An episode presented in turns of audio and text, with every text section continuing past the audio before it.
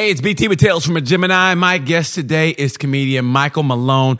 He has a new special called Wait and See, and I mean, it's it's comedy stripped down to the bare soul, and he talks about depression and dealing with uh, the, the death and loss and and I mean, honestly, it hit me. It hit me harder than I thought it was going to. I think you're going to like this. I think you're going to like this episode. This is really deep and it's really emotional. And I mean, it might be one of my favorite episodes ever. So check it out, Mike Malone. Yeah. Woo. Can't wait for this, man. It's got reunited with an old friend, man. Yeah. One, two, three. Hit it, boys. Hey, it's Big T with Tales from a Gemini Man today. I can't wait to get to my guest today. I was in Columbus, Ohio, and I'm thinking I'm king shit, you know, doing my comedy, thinking, yeah, I'm gonna go out there, I'm gonna blow these people out. And I got this feature act. Hey, how you doing, man? What's your, what's your name? Michael Malone. Nice to meet you, Mike Malone. And this kid goes up and he slaughters them. I mean, to the point of I had to call the police and they get the, the yellow tape out because he murdered that crowd. And I was like, I got to follow this shit all week. Now, fast forward, I don't know how many years later, this guy, man, released a special and I'm watching it. And this shit hit so deep that I had to pause it and I went, had to do one of those kind of, mmm, mmm. And I said, okay, okay. Hmm. and then I went back in, I watched it, and I was, and I was like, God damn it, Mike. And I'm sitting there going, okay, oh, I don't want to think about this shit. And I was like, okay, I think that's a sign of greatness.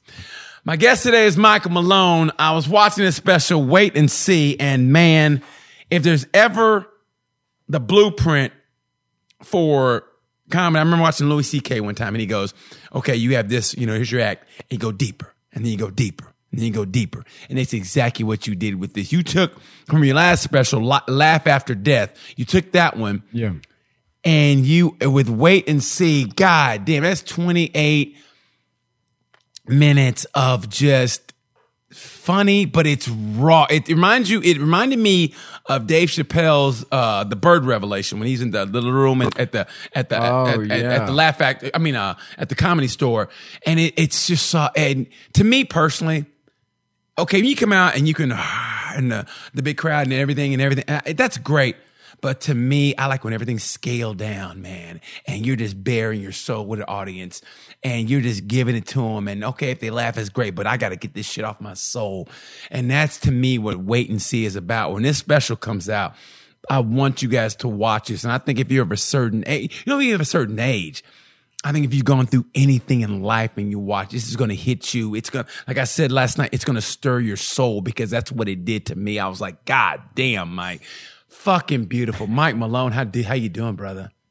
Thank you so much. What a great intro. I don't think I've ever It's the truth. Know, that was that was incredible. I'm so glad you liked it. And and yeah, and you're right. I mean it you know, I find that that um, you know that silence, that that uncomfortability, uh, that that's where all the good stuff is. And, uh, and I, yeah, man, th- thank you so much. I'm I'm so glad you liked it. No, it's so good to see you. Holy shit! I, I, didn't like it. I loved it. I didn't like it. I fucking loved it. Is what I did. I didn't like. like is what you do a little puppy on the sidewalk. Oh, I like that little puppy. Love is like, come here, little puppy, get my truck and shut the fuck up. I mean, so I loved it. loved it. God thank damn, you so much. You made that. You. you made that step up up from what we call, I mean, to like greatness to the point. I mean, when you do shit like that, it, it's great because it's a baring of the soul. There's nothing on that that somebody can can hack. Somebody can take on the road. Okay, this, I'm gonna take this. And no, right, it's yours, and it's just fuck, man. I mean, how long did it take you to get to that point where you trusted yourself in front of an audience? Oh man, uh, it's been a while, and I, you know, I discovered that uh, when I was working on the last special, "Laugh After Death," and there's a closing piece in there that's about 15 or 20 minutes long, and yes. it's all about losing my parents and mm. and and going to therapy for the first time, and and all these kind of darker issues. And even at one point in the crowd uh, or in the special, I talk about how much that I I hated the crowd and I was mad at them, and while I was grieving and stuff like that. And so I was I was opening up and I was being very honest in a way that I'd never done before. Um, and what I found was that I was connecting with an audience in a way that I had never before. And um, I talk about this a lot, but uh, the advice that I got from Leo Flowers, who's a great comic. Yes. Uh, I don't know if you know Leo or not, but he's yeah. he's incredible. And and Leo told me he goes, you know, you need to stop worrying about killing and start connecting. And uh, he shared, you know, he said he said open micers kill. Yeah. If you can connect with an audience, that's when you're really doing something. And so I took that advice mixed with what Ricardo Flanagan, another good friend oh, of mine, my God. told me, yes. uh, rest in peace. I fucking love Ricardo. He's, man, he was incredible. And, yes. you know, we used to talk till three or four in the morning, you know, about this and that and comedy. And, and at the time, I, I, wasn't sharing any of that on stage. And he told me, we're, I'll never forget this. We're in my kitchen, a little studio apartment in Hollywood, and we're talking shop. It's like three in the morning. he goes, All that stuff that you're not saying, that's what they want to hear. And man, that that mixed with the advice I had from Leo changed everything for me. And I started opening up and being more honest about my grief and depression and and you know, um, my journey and and because I, I was always a very personal comic. All of my jokes and and and stuff like that before have always been about my family, about you know my life and this and that. Because uh, that you you hit it on the head. The last thing you want to do is go to a club you've got 15 killer minutes on Burger King. and then the guy in front of you is like, let me tell you about Burger King. You're like, ah, fuck. so I've always kept it very personal and, and, and, and, in that regard. So I, I don't have to worry about, you know, this guy's not going to do jokes about his mother being a vampire. I am.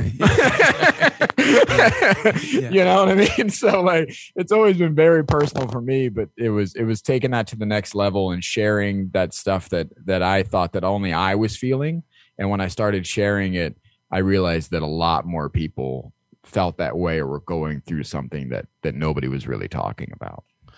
Eh, but eh, how did you like trust yourself to to to, to make that walk. I mean, because that's the oh, the battle. I think a lot of comics, and it's funny because you you you can get two different camps. There's kind there's comics like me who I fucking love when y'all do that because I don't trust myself to do it. I mean, I, in the open mic, yeah. But when it's like, you know, yeah. it, it, on a Friday night, second show, it's like, okay, do I trust myself to, to take that walk of, okay, I'm going to get away from all this. Let me, let me tell you my fucking soul, how I'm afraid of this or how when I grew up, you know, I, that, you know, uh, these people intimidated me and that's how the person I am today. Or yeah. I just, you know, just uh, did the old second job. How did you trust yourself to get to that point where you, you bared your soul, but you made it funny without preaching? Yeah, it's it's interesting. You know what I you know uh, it, it goes back to a little bit of sugar makes the medicine go down, you know. and so what I would try to do would would be I would I would ride it almost like a roller coaster. Yeah. Right. So you were having fun, where it's a good time, and then I punch you in your fucking gut, and yeah. you feel it. And then before you know it, before you can think about it too much, we're having fun again and we're and and it's all good and you know there's jokes and and and then I'm punching your fucking gut again. Yeah. And I felt like that was the formula that that I have not only with stand up now but with you know when I was writing film and and and my book Dead Serious all those stories kind of ended up kind of in that formula where we're having fun and it's a good time and then I punch in your fucking gut and make you feel something and then we're having fun before you know it. And uh, that padding allowed me to be open and expressive with those without turning the audience off. Um, because you can't do 20 minutes of of sad shit without giving them a little a little treat. Right. you know? Yes. And yes, sometimes and sometimes I would even prep the audience. I would I when I was working on uh, Laugh After Death, uh, I was I was running that ending, and I, and I would I would have to prep the audience. I would say, I would say, look, um, we're gonna get dark here towards the end, but I need you to trust me. And you know, I would give them a little warning, heads up, you know, whatever. And when I was working on this, when I felt them get uncomfortable, what I got in the habit of doing was telling them, you know, and you'll see it in the special, it's let's get darker. Yes. And it's prepping them to to know that it's going to be okay and you trust me and we're going to be fine, but we're going to go a little deeper now. And uh and and so it was giving them call signs to let them know that like it, it's going to get even worse. so, yeah. yeah. um, so yeah, so so I found like those little tricks uh, keeps an audience engaged, keeps them interested, and lets them feel uh, safe, if that's the word you want to use. You know, it, it, to me, I, I, was surprised how I connected with that because, okay, like, you know, losing your parents, I was like, okay, that, I know that day is going to come. So, you know, yeah. my dad's kind of sick now. It's like, okay, okay. And, and that hit on a different, I was like, okay, okay, okay. And then the part that I wasn't really ready for that snuck up on me was the depression and the suicide part. Cause I was like, you know, I said, yeah, you know, this life ain't really turning out like I really kind of envisioned. And, and I thought, well, what's going to happen in the yeah. future? I said, I'm, I'm this age and I don't really have any money saved up and this and that and what I'm to do. And I was like, and I was like, oh, and you know, it's, I, you know, I, I read through, I looked at the, you know, the brochure, looked at like, you know, okay. and so it's like, I yeah. thought though, so you brought it up, I was like, good for you. And it's like, and I think that part when you mentioned about, and, and the counseling, and when you go, have, you know, have you thought about it? Yeah. And then it's almost like it was weird how you were trying to, you were trying to tell that counselor or whatever. Yeah, I kind of thought about it. Or I, I, I thought about how I wanted to, and then, then they, they went a different way. You're like, really? That's kind of shitty. Here I mm-hmm. am. Yeah. You get me to open my heart up and then you're, you're going to shut me down. And it's like, and, and I, I, I almost got mad. Like, yeah. You know, they, they want you to do all this and then you fucking do that. And then they, they, but they pull the old Lucy with the football trick on you you know? Yeah yeah. Yeah that's that's how healthcare is here in america you know? You you you literally have to be dying before somebody's going to help you and sometimes you got to wait in line to do that. And, yeah. and the mental health in america I, what I was coming across was, uh, especially being a dude from the Midwest, growing up in the '90s, like you're not allowed to talk about your feelings. You're not allowed to feel a certain way or be expressive or whatever. And you know, I joke about it in the special too, where it's like, you know, have you tried punching shit? Have, yeah. you, have you tried shooting it? Well, I don't know. Then you know, yeah. it, it's just those that kind of walk it off mentality that we've grown up with uh, has has not. You know, it's it's a broken system. We, we how you know. Uh, how long do we have to keep ignoring this or keep pushing these feelings down, especially for men in this country, um, before we we say it's okay to to feel something? How and long? that was that was the main main thing that I was getting from audiences after the show when I started doing doing this material was you know hey we brought my brother out to the show. He's having a hard time. We didn't know it was going to be like this. Thank you so much for speaking out. And you know I kept getting messages like that which was similar to the messages I was getting on my first special laugh after death which was we just lost my my father. We just lost my mother. And you know nobody we did you know we came here to escape it but here you are talking about it and it made us feel even better about it because we felt less alone. And that's the feeling of depression that isolation is is so overwhelming. You know you feel like oh i'm the only one that that feels like this. There's something wrong with me. There's you know this is my life. You know i'm i'm fucked up and then when you you scale out and you realize that everybody's a little fucked up uh, it makes you feel better and it and it makes you feel less alone. And that's kind of the message that i was trying to get across too in this was that like even even if you feel like even if at your worst right now it's going to get better. It, it has to get better, right? It can't, it can't yeah. get any fucking worse. Right, so right, right. wait and see.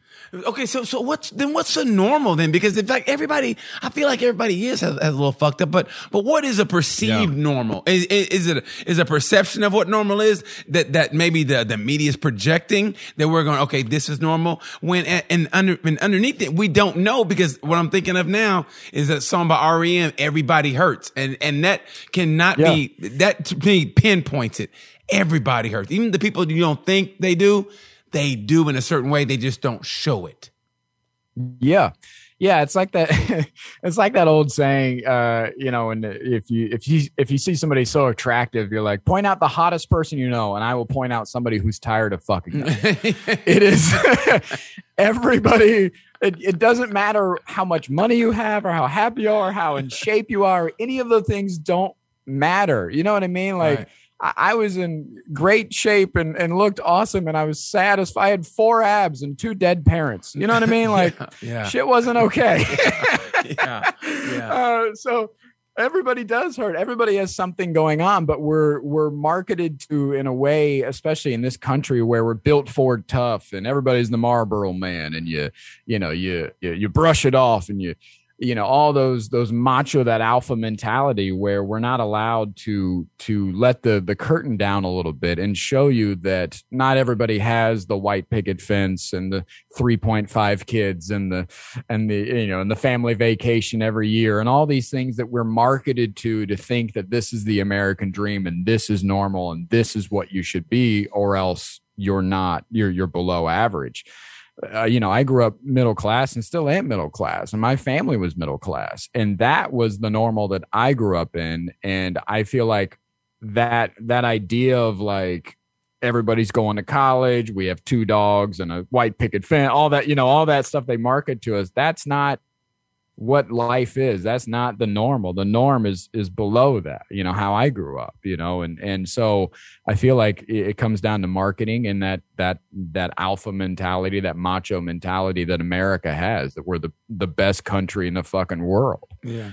And uh and and when you when you peel back that curtain and you start looking around you're like hey there's some there's some broken shit around. No, no, no, nothing to see. Yeah. We're the greatest. You're like, um, my buddy just uh, they had a baby. They had to pay thirty thousand dollars. I thought, no, no, no. It's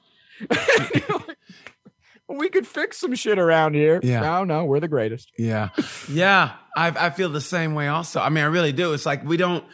It, it to me, it, I always say my per, uh, my impression of the United States is there is uh, there, uh, every white man person in the United States is USA, USA, USA. Yeah, you know, it, it, that, that's yeah. that's every white guy, every white guy. America, yeah, America, yeah. It's it's it's a it's cult like, and then we're seeing that more and more in the last few years. Uh, you know, uh, that that uh, that cult mentality you know of uh, you know I, saw a tiktok the other day that said uh, the biggest red flag right now is the american flag and i wow. couldn't agree more.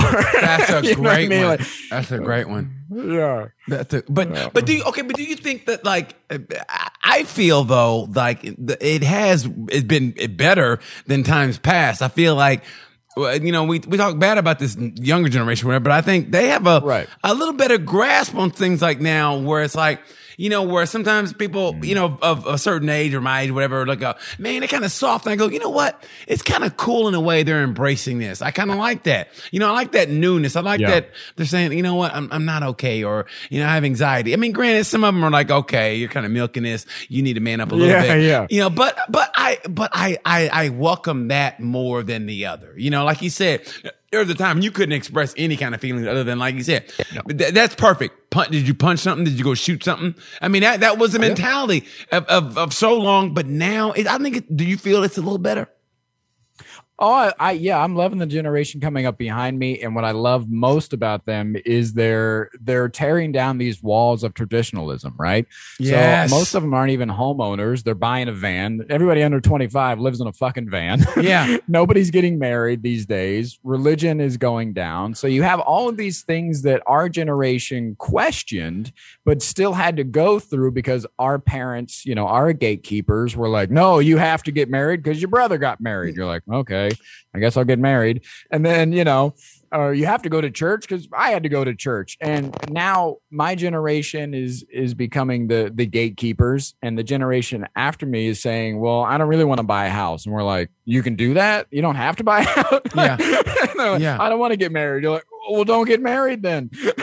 like, well, I want to do that. You're like, oh, dude, work from home. I don't give a shit. All the things that we were we'll wanting to do. Yeah. Yeah.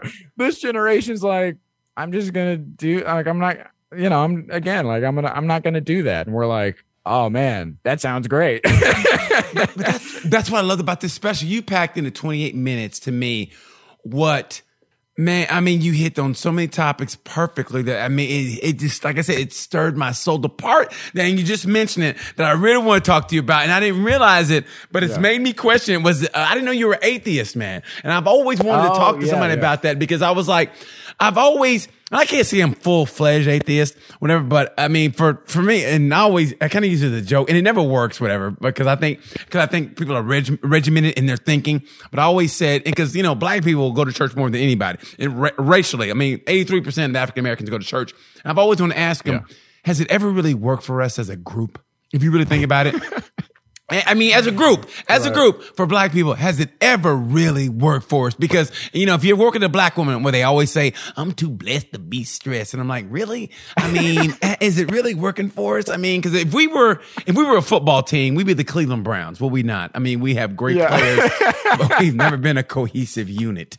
You know what I mean? So it's like, yeah. so I, and, and, I always do that bit. I try that bit every time in, in Little Rock and it, and it always fails miserably. Oh. But it's like, but I, I, I want, but no one ever, like they put up a wall and, and they, they don't want to hear yeah. reasoning or, you know, like a different thought and different thought. And that's all I'm asking. Mm. Like a little, not even a debate, maybe a debate, but can it be a friendly debate? I mean, they get angry, like, like angry, like really, yeah. like I'm just asking you, like, you know, how come black people can't be atheists? I mean, and, and if they are, they feel shunned. Like some, some, some are even afraid it's almost like the white version of saying, Mama got a black boyfriend. I think black people are afraid of going, Hey, I really don't believe in God. I'm an atheist. You know what I mean?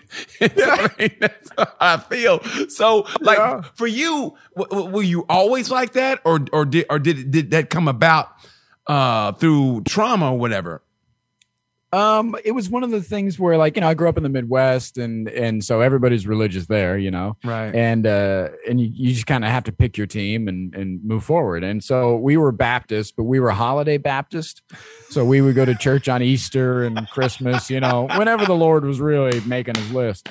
Uh, so so you know we would uh, we would do that. So and then um as I got older, I, you know, other kids were really involved in church, you know, some of them and, and, all that stuff. And I never really understood it, you know, and, uh, and then as I got older, I just got more far and away from me, you know, and I was around less and less people that were kind of involved in those kind of activities. So it never really was on my mind or thinking about it.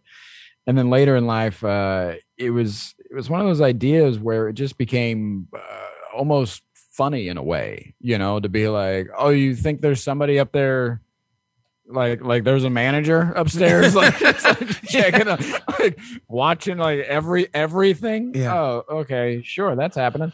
And so and the older i got the, and the more freedom i had of course being able to say that to folks you know and not in a shitty way. I even talk about it in the special i'm fascinated by religion. I i I, I, love seeing how other people worship and the, and the cultures, but that's more about people than it is about the religion itself. Right. And doing those jokes are not easy. And what you were talking about, like whenever I try these jokes, it, you know, it doesn't work. And as a, it, the the religion jokes are the hardest jokes I've had to to work on in this in in my career the suicide stuff, the grief, the depression, all of that was way easier to talk about. And people had way more open minds than ever with the religion. Crowds would shut down on me. Yes. Um, I had a uh, I had a lady in Texas, uh, a lady in Texas yelling out at me, You need Jesus. You don't need therapy. You need Jesus. Jesus will set you right.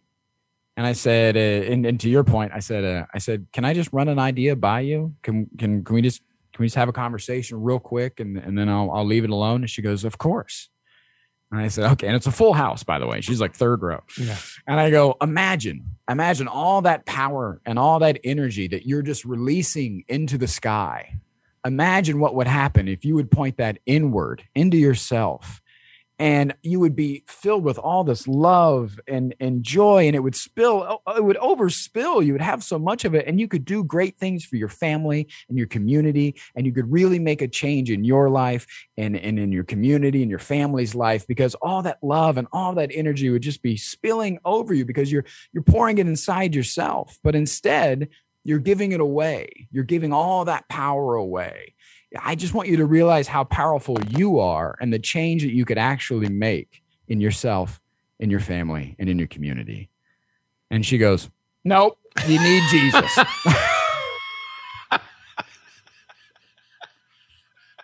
All right. they don't. They don't. They there's no other. You can't talk to them. You there's can't. No other. I mean, it, there's no other way. You can't. And, and but you know what? Yo, you, you got to come in. You know what I like to do when they when, they, when if they're if they're if they're white and then they have that kind of racial thing. I like to come in with a, with, with, a black angle. Like really? So you think? Uh, nope. And they, they don't want to hear about it. Well, you know, you know, yeah. Jesus was Middle Eastern. I don't want to hear about it. He's white. I mean, they, they, they just don't. there, there's no other point of view. I mean, There's no other, It- yeah. It's it's it's it's it's my like I I don't know if I can go full fledged atheist, but I I trust but the atheism Right. fascinates me because I go and I'm not afraid to like I went to go see the movie uh All Hail Satan. You know, and the thing about the yeah, it's called All Hail and, and it's funny because in the Satanic Bible, right, in the, in the Ten Commandments of the Satanic Bible, you know, one of their things is don't harm children, and you know, like the other Bible, they they can't really say that. You know what I mean? And it's like you, you don't want to bring that up to them, but it's the truth. I mean, granted, there's some other stuff, but there's a thin line between love and hate. There's a thin line between atheism and and Satan. So it's like you know, say if you're really looking at Satanism, it really isn't as like they like they portray it to be with the sacrifice and all that stuff. I mean, you got to look into Yeah. it. I think people are afraid to, but like you said, religion does fascinate me because. But the thing about that is, I don't, I don't know if you agree with it, is it centers on faith, and faith is the one thing that's the one center of all religion. And so I use that as like books like The Secret. Help me, Yeah. Secret, uh, Project 369. That's another book that I love. And it's Yeah. like you release positive energy out into the world and a lot of positivity Yes. gets that vibration going. And I was just gonna say, I, I'm an atheist, but I believe in prayer, which always throws people for a loop. And uh, but it's not the idea of praying to God and God's answering again, like uh, like a like a fu- like he's the manager. You know what I mean? Like I'm not sending comment cards up to him. Yeah. Uh, but what I believe in is what you just touched on is that that energy. And when you sync up a room full of people, if you have a church full of 100 to 200 people and they're all focusing on one thing and they're all focusing that energy on, you know, fixing little Timmy's leg or whatever the fuck, it's it's probably going to do something because because you're again that power that we hold within ourselves when you point it towards something or when you collect it and point it towards it's like the care bears. You gotta fuck, you point that energy towards something and it and it does something you know what i mean? Yes. so it's not the idea that we're praying to god and god is like going over his, his email It- that's what gmail is right? God's email. So he's just he's just he's on his Gmail and he's like, "Well, I got a message about little Timmy's leg. Let me, uh, yep, read." And then you know his that doesn't happen. Yeah. But if you have 200 people focusing and really, you know, almost in a meditative state, Yes. bringing their powers and their thoughts and their love together and pointing it at at at something, an actual action happening, I believe in that. Yes. And and that's uh it gets the it gets the yeah. positive vibrations, and you can and you can actually record that vibration. You feel that vibration. It's like when somebody. I remember one time, you know, like when I lived in L.A. There's a car park right in front of our house, and I and as soon as those guys get out, I got this bad feeling that came over me, and those guys ended up like uh, shooting these guys. You know, I mean, they didn't kill. They just went like kind of like a not a drive by, but they came out and shoot shot those guys. but I had that yeah, feeling. you know, you pull up on your friends, you're like, "Hey, I got you." you know what I mean? But it's a, it, it- but but you feel that vibration, so you feel a oh, negative I get and a it, positive. So if everybody is in a, a positive state.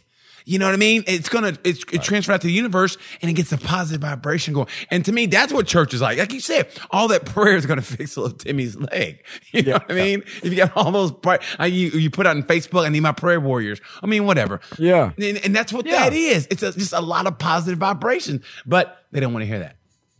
No, They don't want to no, it's got to be. It's it's God or bust, and you're like, all right, man, whatever. Yeah, that's funny. Again, yeah, that that lady was just so stuck on the idea, didn't want to hear another option at all, and it was so funny. just, nope, you need Jesus. yeah.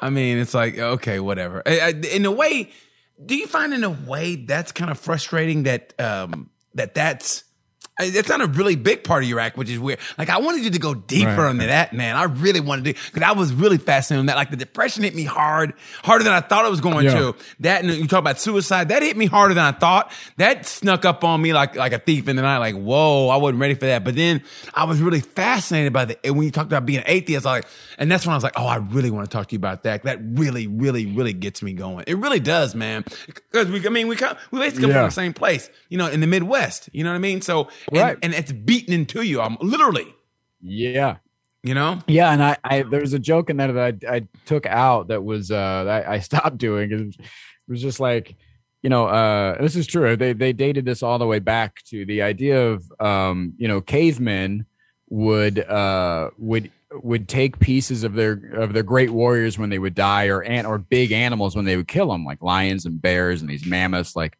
they would uh they would after they killed them or a great warrior would die they would cut up their bodies and they would they would drink some of the blood and they would eat pieces of them because they thought that a piece of a great warrior or a great big animal like that would give them the strength and the power of whatever had just passed on. Right. And that's where the idea stems from of drinking the blood of Christ and eating his body because it gives you the power of Christ and all this stuff, which is scientific proof that uh, Christians are just as dumb as fucking cavemen.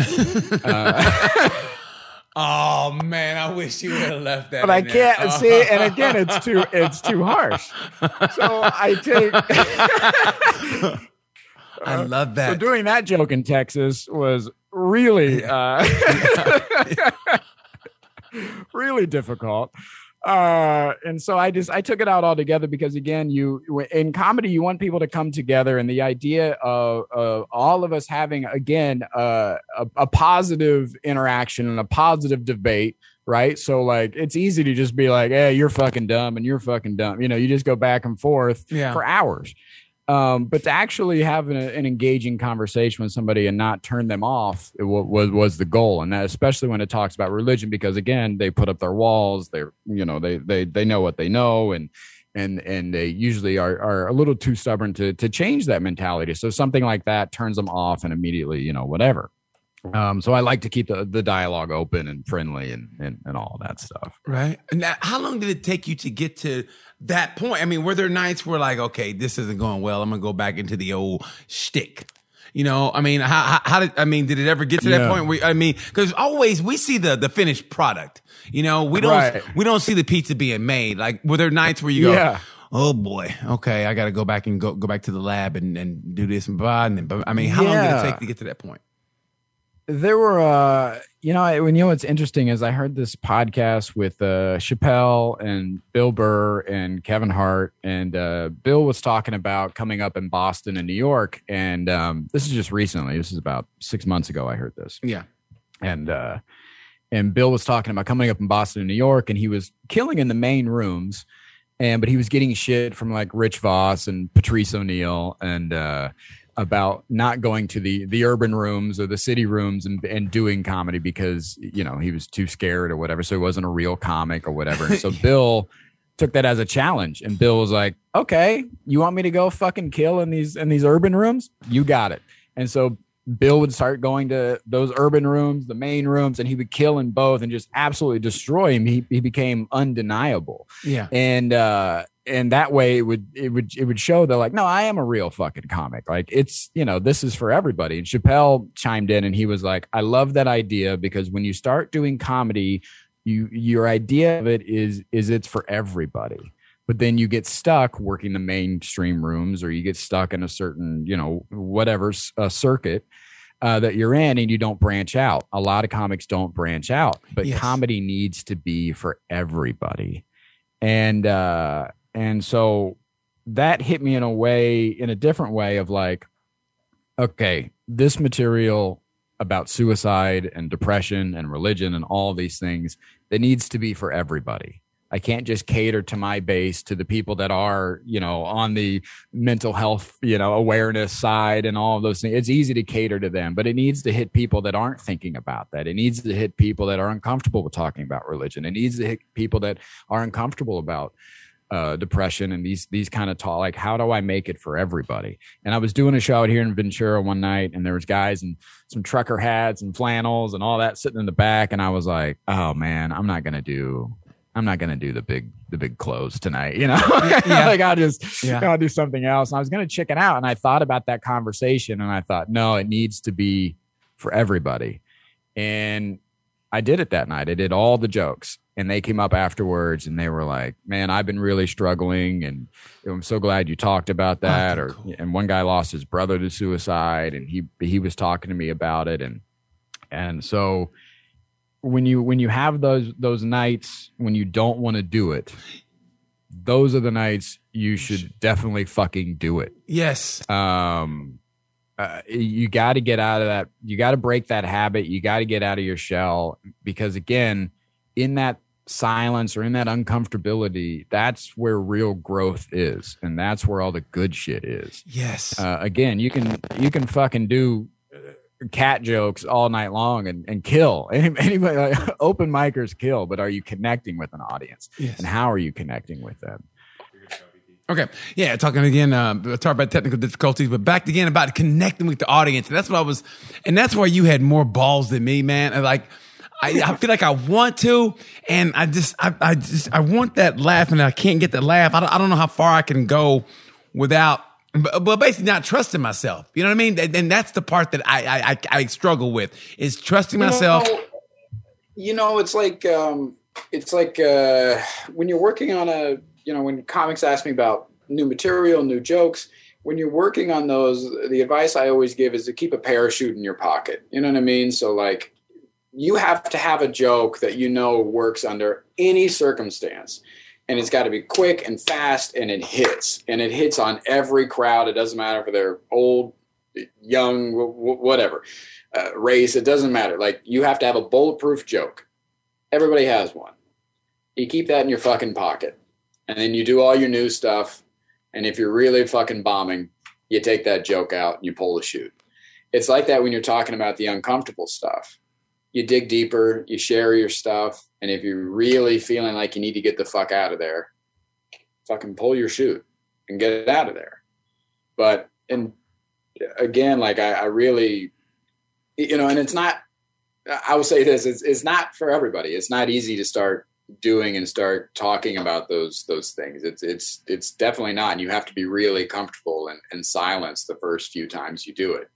Um, but you have to keep your eye on the payoff and realize that, uh, you know, it's important what you're saying and it's part of you and it's part of what you want to be talking about. And for me, that was the major thing was like, I'm, I'm so done with the small talk kind of stuff. You know what I mean? Like I don't isn't toast weird? Like I don't give a fuck about that.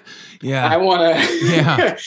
I want to I want to talk about the the real stuff. And um and that's not for everybody and that, and that's okay. Um but uh, but for me, I was just I was done with with those other jokes, and I wanted to get more into storytelling and get more into my story. And the whole hour is not, you know, I was I recorded an hour that night, and I'm only sharing uh, the the last half of it. Um, uh, the first half is is you know big energy stories you know about going to six flags on mother's day with my girlfriend and her daughter and you know all the stuff that that you know that's a big like 10 or, or, or 12 minute piece you know and stuff like that so there's other things there that i that i do that i enjoy and then i and then i i it's almost like a, a little for them a little for me you Mhm. know Yeah. um, and so, yeah, so the crowd's not going there and just getting bummed out every night. We're having fun. It's a good show. And then, and then we get real. Yeah. And I, I think that's important too.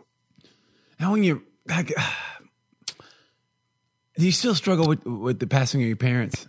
And do you, I mean, do you still struggle with that Oh. every day? Yeah. Yeah. I, there's a quote that I love that I heard um, that is, uh, uh, uh, it doesn't hurt any less. It hurts less often. And um, that's, that really hits me is, um, you know, there are still some mornings that I wake up and I, I've I've had dreams of my mother and I talking or being with her or whatever, and and then I wake up and I I feel like oh I, I need to call her. I haven't talked to her in a long time, and I have to remind myself oh she she's gone. I, I can't do that. And those uh, that's a very real feeling, and it hurts just as much in that moment realizing like reminding myself that she's no longer here it hurts just as hard and just as deep when I found out the first time that she wasn't here. And, uh, but it's spread out. It's not happening every morning. It's not even happening once a month, I would say. But it, it does happen. And when it does, it hits me just as hard. How was it, man? How hard was it when you doing comedy? Say after me, after it initially first happened. Like, how you t- did you take a break, and how did you get through it? Uh, when Wayne passed, my stepfather, uh, we I lost Wayne, um, and then a year later, uh, I lost my mother. So I lost both of them back to back. Um, but I lost when I lost Wayne. I took two weeks off tour to be with my mom and to just kind of be with myself, you know. And then and then I went down to North Carolina and started doing shows again.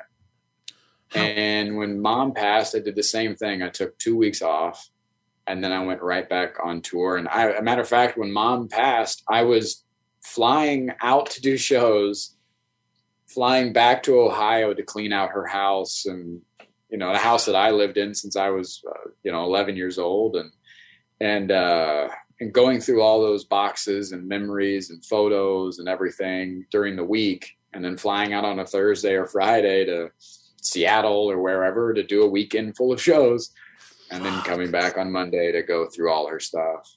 Now, now, were you writing jokes about that, or, or are you just doing your like your same act or whatever, and you just have to kind of block yeah. it away, or how are you? How, what how, how what was that process like? With Wayne, it was with Wayne. I I noticed different when I first started doing shows. I had Thursday, Friday, Saturday shows, and Thursday and Friday I did jokes about Wayne as if he were still alive and well, and I didn't change one word. Mm-hmm. And uh, I I remember feeling like I was lying to the audience, like I was cheating them or deceiving them. You know what I mean? Because I wasn't. I don't know. I just wasn't being honest. Yeah.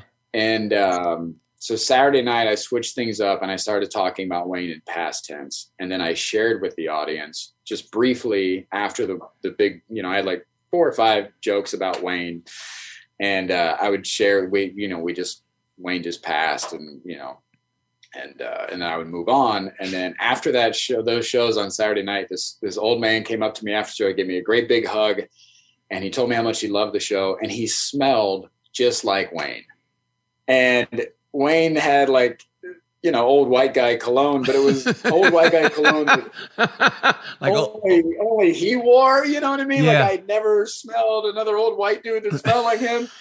And I took it as again, you know, not not being a religious person, but I believe in again energies and signs and right. all that stuff. And so I took it as a sign of being like, okay, uh, this this is I'm onto something. I need to be I need to be more honest on stage and I need to I'm not going to hide the fact that I'm hurting or that Wayne's passed or whatever. I'm, I'm this, this is a, a new leaf for me. And so when mom passed, um, it took me a little bit more time to process. And I found myself uh, abusing marijuana. Like I was like, I was high, unless I was asleep, I was fucking baked and mm-hmm. I was just numb and uh, I was like that for the probably probably ten months. I was just constantly high. So much to the fact that in order for me to process grief, I would only process it in my sleep when I was sobering up. So I would wake up at like five in the morning in a complete like crying and I mean like bawling my eyes out. Not just like, oh, I woke up sad. Yeah. I mean in the middle of a hardcore tears rolling down my face, bawling my eyes out, cry. Because that was the only time my mind would sober up and process what was happening was in my sleep when I didn't have access to to keep getting high and to, and to keep you know uh, numbing myself. Um, so that that took a while, and uh, yeah, and I I think I I think I burned some bridges that way that I don't I don't you know you can't prove, but there's certain clubs that I, I don't work anymore. I don't get as much work from and this and that because I was just on autopilot for almost a year. But, uh, I mean, I wasn't bad or, or you know being corrupt or anything you know i wasn't you know i was just zoned out and i was just on i mean i was still doing well but just i wasn't writing anything new i wasn't really excited to be there. I wasn't a dick or anything, but I just wasn't. Hey, what's going on? Yeah. It was just come in, do the show, get out of there, go back to the hotel, get high, go to bed. But, but did you explain and, that to uh, him? Did you explain it to the clubs? Like say, hey, I'm kind of going through something, or this and that, or you just you just didn't. You just came in like. No, I didn't.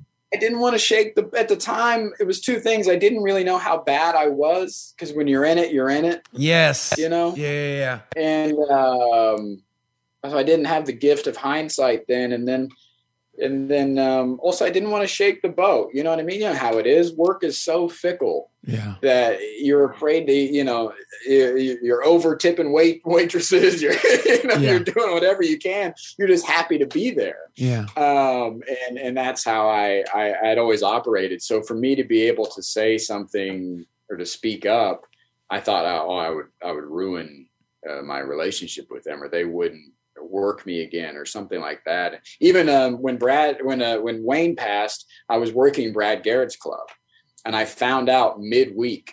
And I didn't say anything to Brad. I didn't say anything to the staff. It was my first time working with Brad, being there and all that Yeah. and I just finished my week. Uh, had great shows. Uh, we went out for New Year's, the whole deal. I didn't say one word to it, and then went home immediately and and went to Wayne's funeral and, and all that stuff. Or I went to go see Wayne in the hospital and and all that. So um, so even in those moments where I thought Wayne was going to pass any minute, I still kept my head down and just did the work because I didn't want to. I didn't want to rock the boat. Wow. When did you when did you realize, okay, fuck it, I need help? Oh man, it was. uh I had reached out for therapy, and again, you know, I talk about it like that's all true. It took them two and a No. half months for them to find somebody for me. And Oh, I could tell that I could tell that was true. I could tell the way you said that. I, Yeah. I knew it was. Yeah. Yeah. it was it was rough finding help and then you know because you get to a point where like i should tell somebody and then you do and they're like eh, please hold and you're like okay Yeah. uh so i i delved really really deep into self-care. I started reading books you know again it was like everything else in my life. I'm like fine i'll do it myself. Yeah. Yes. you know and uh I, you know i've never been one to wait for gatekeepers and uh so i'm like well it looks like i'm doing it myself. So i, I delved you know uh, i started going on on bike rides and hiking and getting out in nature and getting you know uh getting out there and and reading books and and meditating and doing all that stuff before getting into therapy. But there were moments where um you know even my best friend you know we we talked about it and and you know back in again with hindsight he's like i didn't know how bad you were. He's like i thought you were fucking with me. And he's like i thought you were just too lazy to get out of bed or this or that. I was like no i was telling you pretty openly that i i wanted to fucking die. And he's like yeah i thought you were just fucking around Yeah. yeah. I was like, no, man. No, man. Really wanted out this bitch. really was trying to peace out, dude. And, uh, uh, you know, again, I was, I found myself when I was touring doing the thing that I love and doing the thing that I've done, you know, I've, I've done my whole life and, and spent my life doing. Um, uh, once that no longer became exciting and I, it was struggling to get out of bed just to shower to do to go do a show and, and go right back to bed like it was then that i was like okay i i need to really really fucking buckle down and get some help Did, did it feel like a like a when you uh, during that period like when, was it hard to wake up when you did? Did you feel like a, a weight on your chest? I mean, did you feel like fuck? I don't want to. Did you feel like you woke up in the darkness? yeah yeah it was um just so much uh, just no energy to do anything and no give a fuck at all you know um and i still have those days you know it, it comes and goes I had a again. I had a woman in Texas come up to me after my show, and she goes, "I'm glad you got over that depression thing."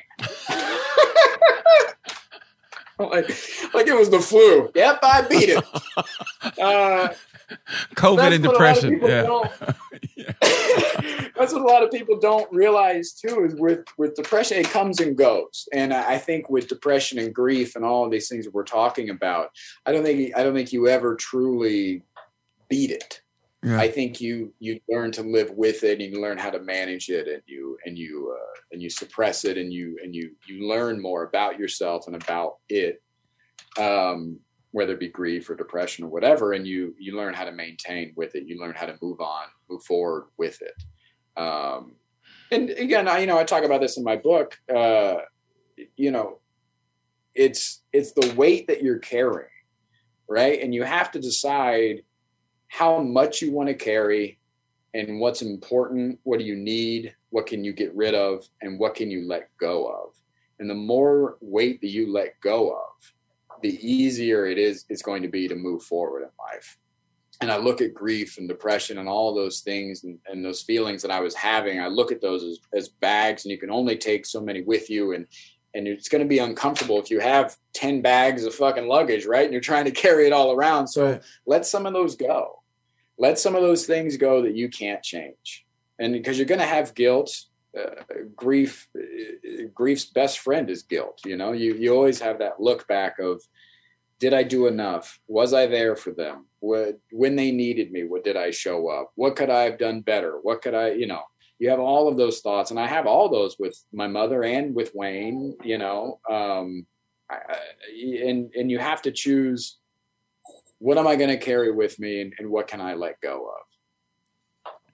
Man, to be able to do, have to go out there and make people laugh and, and try to, you know, because people look at us as the one, as we're almost their therapy. And, you know, yeah. and, but you're sitting there, I'm sure, just heart wrenched and just fucking, you're dying inside on stage and you got to get, but you realize this is your job. Our job is to make you feel good. Our job is to make you leave and go, hey man, thanks. And you just going, okay, not realize, and they don't realize you're fucking heart. I mean, you're, you're falling apart inside that has got to be the yeah. hardest fucking thing in the world to do, man. I mean, because I mean, you know, I've had you know the, the, the typical breakup. You break up before you go on stage. Like you fucking serious. You go through that yeah. shit, but I can't imagine this shit, man. I mean, you had it all within a certain amount of time. I mean, you you said it. Well, your, your Wayne and your mom. I think your grandma. What was the time period of everybody passing in your life? I've been to 15 funerals in the past five years. 15. Um, for me started really young. You know, I lost uh, I lost my my grandfather when I was ten. I lost my uncle Mike a year after that, and then I lost my father a year after that. So my you know that 10 to 12 area is is real dark for me anyway you know i lost all these male figures in my life um, and there was just pretty much my mom and my grandmother raising me and, and taking care of me and then wayne came into the picture when i was uh, 15 and he was great and then um, you know flash forward to uh, i lost wayne when i was 30 mom when i was 31 and then um, and then grandma just last year.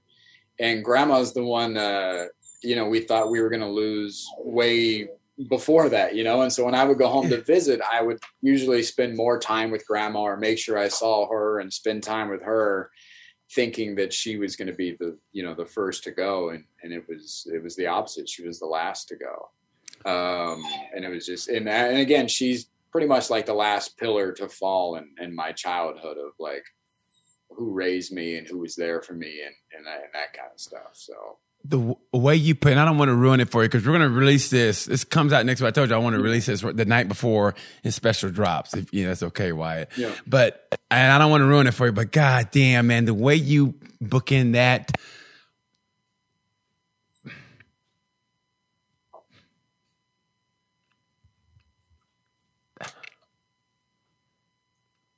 Yeah.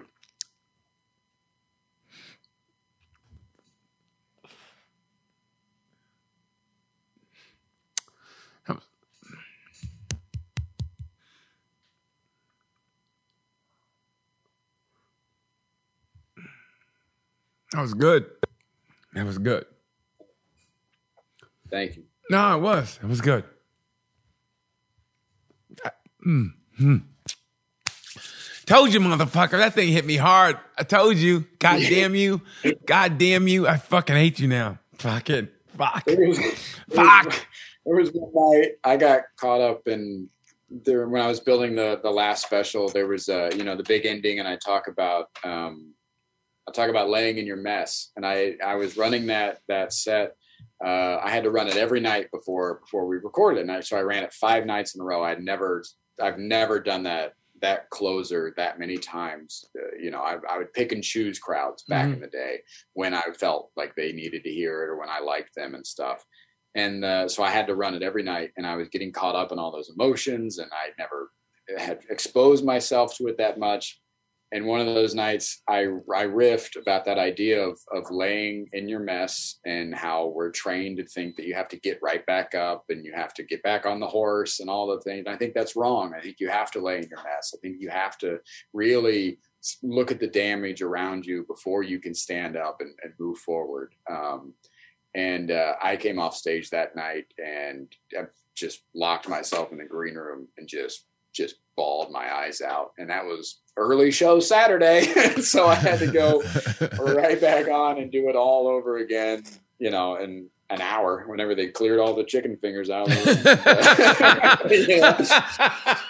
yeah. So, God damn. So it's not yeah. easy to talk about and you, and you get caught up in it. And it is, you, you, you, you know, you, it, it is, you know, the material is material until it's until it's really close to you. And and doing those this uh talking about grandma and talking about mom in, in these ways uh it really it took a lot out of me to do but i felt like it was important again so people can see it and connect to it and, and not feel like they're the only ones that's hurting. Mm, fuck man that shit was there like i said that shit it hit me, man. I mean, fucking harder than I thought I was going to. I was like, okay, let me watch. So, so when I do talk, I want to, you know, talk on it. And I was like, God damn you. And just, fuck, just talking about it just now. It's like, so, so, you know, I finish on a, on a high. I'm like, so, yeah, where, yeah. so, so where do you go from here now? Like, what do you do? What do you do? I mean,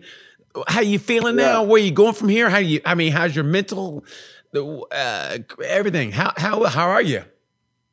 Yeah, everything's great. You know what I mean? Like it's uh, I'm back in therapy. I'm I'm doing all the stuff. I'm back on tour, and I and I'm trying to um, I'm trying to uh, do more in get more into storytelling uh, for the next chapter of my career, and so. Uh, I would like to build a show that is, uh, you know, sharing stories out of my book and and mixed with traditional stand up, and so it'd be like a hybrid of uh, it'll be more kind of like a one man show and less like stand up and, yeah. and, and, uh, and trying to get out of the club scene and get into theater spaces and stuff like that. And so that's kind of where I see things going, uh, for me at least is trying to get into that more storytelling vibe in a, in, in, in a major way, in a, in a bigger way. Uh, so, yeah. Beautiful, man. God damn. I mean, if you guys get a chance, please. It's on me on YouTube, right? YouTube? Yeah. Yep, I'm just putting it out on YouTube, and uh, you can also check out. I just put up a series called Monsters. Uh, I just put it up in uh, in February, um, and it uh, it kind of goes hand in hand with this, where I took a handful of comics. There's five episodes. Uh, I shot a live show of them on stage, and then I sit down with them individually, one on one, in a studio, and we talk about the trauma that's hiding behind their punchlines. And each episode is themed um, to to the comic, and so it cuts back and forth between them killing on stage and then us talking, having a, one on one intimate conversation, and then killing and then studio killing studio, and each episode is themed with uh, one's about addiction, one's about grief, one's about body positivity, um, family. Um, so it's it's they're all there, um, and they're streaming on YouTube right now, and it's called Monsters. And uh, we're getting I'm gearing up for season two of that with five other comics, and so it, was a project I really loved, really was passionate about, and I think we you know you always hear again that comics are broken and you have all these stories but we find out too late you know it's always usually yeah. after they pass that they're like you know he had a real problem with like well, why didn't anybody talk about it and yeah. you know and, and, and yeah. you listen to Joe Rogan for four hours just to hear, hear Bill Burr talk about his, his, his mean dad for nine minutes. And yeah. I'm like, why aren't we just talking about the mean dad for a little while? Yeah, so yeah. that was kind of the idea behind Monsters. And so that's what it does. It, it introduces you to a comic and lets you see their material and then also who they really are and, and the trauma that's kind of hiding behind those punchlines. Fucking brilliant, Mike. That's man, great. I mean, that is great. I love. Wait and see. If you guys got to see, you got to got to see. Wait and see. And I and, maybe it's wait and see. maybe it's just me. I I almost wanted you to stop, almost like uh, Chappelle style. I think you said temporary. You said something, and you stuck there. I go, oh, I I, I wanted to end there, but then how you ended it yeah. was like perfect. Like I said, the whole Right. thing was just, I mean. I mean, it's going to speak to you. Like I said, man, this motherfucker gets in your soul and he stirs it around. And if you don't feel anything from this, hey, man, if you don't feel anything from this, then you are the aliens that we talk about that have invaded this planet. That's what I feel. If you don't feel anything from this, man, I don't think you're from this earth. Michael Malone, goddamn man, it's good to see you. You've always, man, I've always respected you, but now, man, you're, you're just at another level as far as you know, digging deep within that reservoir of life and emotions and feeling and you got it man it's like it's like that from from uh, indiana jones when he reaches in that soul and takes out the heart that's where you're at bro that's where your comedy's at and it hits deep and it and it's always funny and it's good and it hits the heart so man mike much much success to you brother and i hey and i love this special god bless you brother i mean it Thank you so much. No. so good seeing you, man. Great seeing long. you. I can't wait. I can't wait to see you in real life. yeah, I look forward to it. I really do, man. I mean, I mean that. Look forward to it. Thank you so much for your time, Michael Malone. You are the man, bro. Man, you look good. Thank you so much. Keep your mentals up, my man. Thank you so much. Watch for Tales from a Gemini. I'm BT. You know how we say about this time. You know the word.